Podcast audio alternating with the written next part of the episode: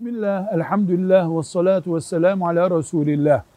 Dernek kurmuş kardeşlerimiz diyor ki biz kendimizi nerede görelim dernek yöneticileri olarak? Onlara diyoruz ki para veren Müslümanın vekilisiniz.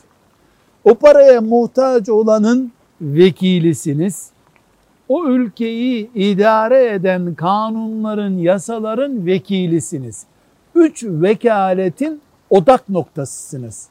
Parayı verene vekalet ediyorsun. Parayı alacak olana vekalet ediyorsun. Yasalar muhacesinde iş yaptığın için yasaların vekilisin. Üç vekaletin odak noktası olarak kendini gör. Kimsenin hakkını kimseye yedirme. Yaptığın iş ecir kazandıran bir iş olsun. Velhamdülillahi Rabbil Alemin.